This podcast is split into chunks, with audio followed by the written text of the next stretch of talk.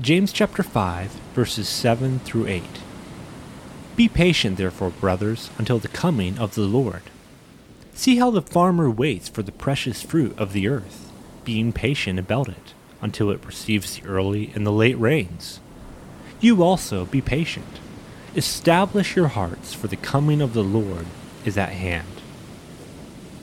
With these words in verses 7 through 8, James begins to close out his epistle. He switches from addressing the wealthy to speaking directly to the poor. He changes from correcting to challenging.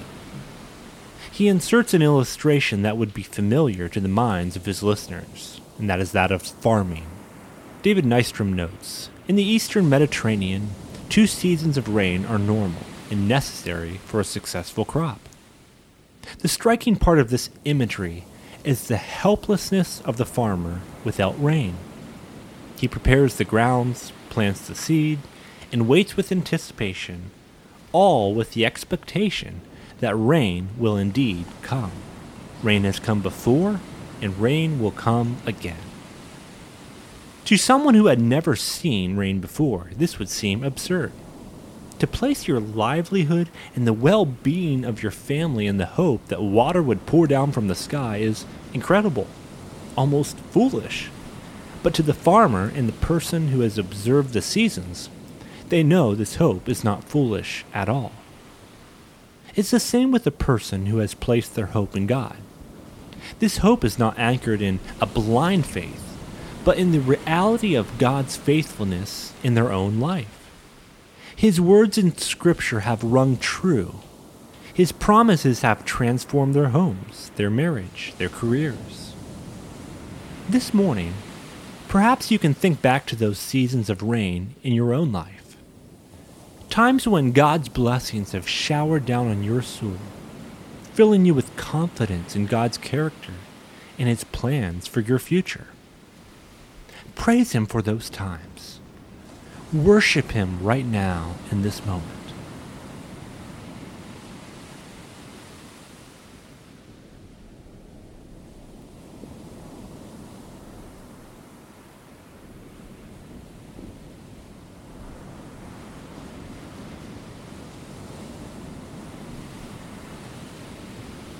It's also possible this morning that you are in a season of waiting for rain.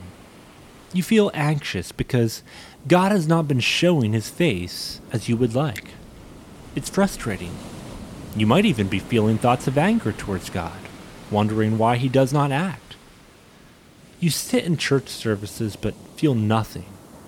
You spend time with God in prayer, but again, nothing seems to change.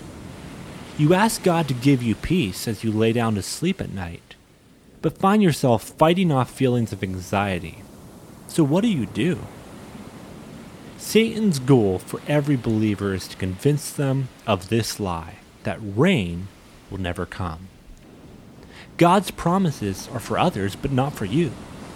He loves you, but he does not like you. He hopes you will make good choices, but will never show up to help direct your decisions. You're washed up. You're finished. Rain will never come. But if you are feeling this way this morning, take heart. Think of your greatest fears right now and take a few moments to release your anxieties to God. Speak truth to your fears. Tell them that you know by God's grace, rain will come.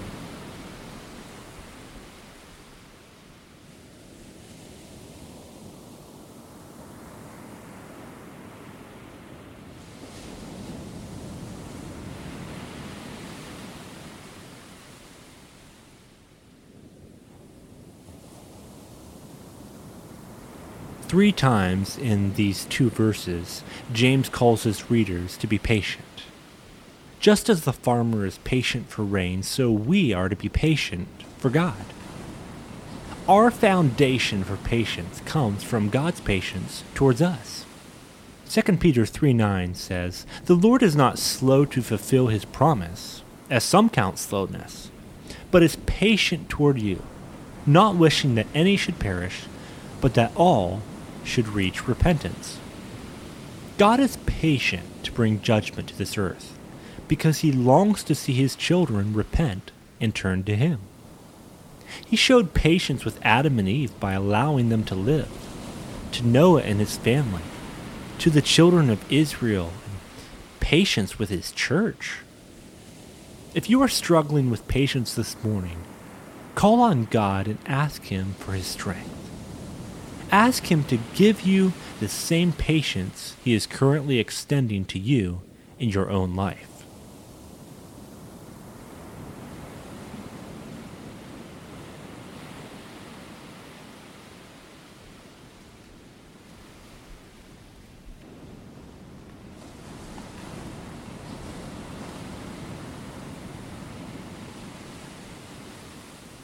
In verse 8, James says to establish your hearts, for the coming of the Lord is at hand. He is saying to strengthen and make firm our resolve in God. How do we do this? There's several ways. First, we receive strength out of our direct connection and intimacy with God. Personally, even as I reflect on these words that James writes, my faith in God is made stronger. But this strength is reinforced in connection with others. It is established by being doers of the word and actively living out the teachings of Jesus to those around us. It is sharing your struggles with a close Christian friend. It's sharing your faith with those who know very little of God. And as we do this, our faith in God is better established. In another chief way our faith is strengthened is by implementing daily disciplines into our lives that replace destructive habits. It's cutting down TV time to read a good book. It's eliminating social media sites from your phone so you can be more attentive to those around you. It's finding good audio material to listen to on your commute to work rather than wasting that time with talk radio or mindless worry. It's getting on a good exercise program so your mind can be alert. It's replacing junk food with food that will help you grow stronger and make you think more clearly. It's finding those little trade offs in our lives and replacing those things that cause us anxiety and stress and replacing them with things that give us strength.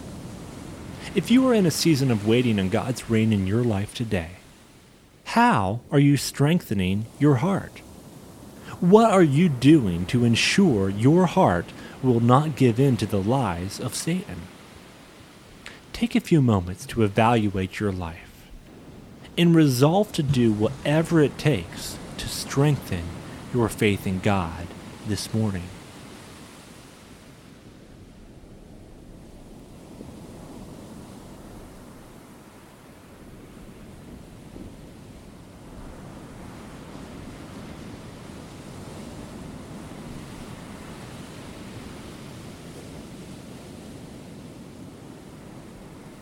Father, you see how everything in this world seems to be so instantaneous. But you call on me to have patience. You ask me to be strong and wait on your timing when I feel weak. I rest in you today. I lean into your grace this morning because I am in desperate need of your help. Strengthen my heart. Keep me from giving into the lies of Satan today and help me to trust that you will, in your perfect timing, send rain. Amen.